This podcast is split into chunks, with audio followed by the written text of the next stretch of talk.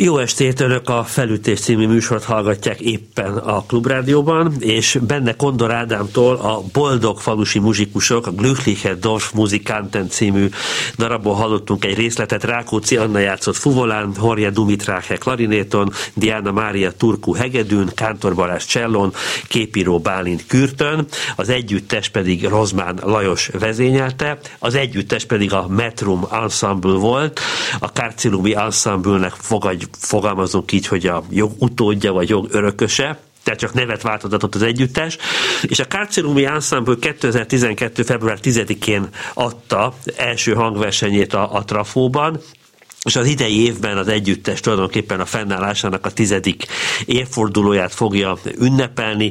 Január 23-án 19 órától az első kerületi Márai Közösségi Ház nagytermében, ami egy nagyon szépen felújított kulturális tér. Itt lesz majd egy ünnepi hangversenyük. Erről majd a Rozmár Lajossal folytatott beszélgetésünk vége felé fogunk majd szót ejteni. Ezzel el is árultam, hogy akkor a mai vendégem Rozmár Lajos karmester, klarinét művész, a Kárcilóni ensemble illetve a Metron ensemble a művészeti vezetője és én arra gondoltam, hogy ezt a tíz évet szerintem érdemes értékelni. Egyfelől a műsorunk is tíz éves, mi ősszel voltunk tíz évesek, úgyhogy mi nagyjából egyszerre indultunk.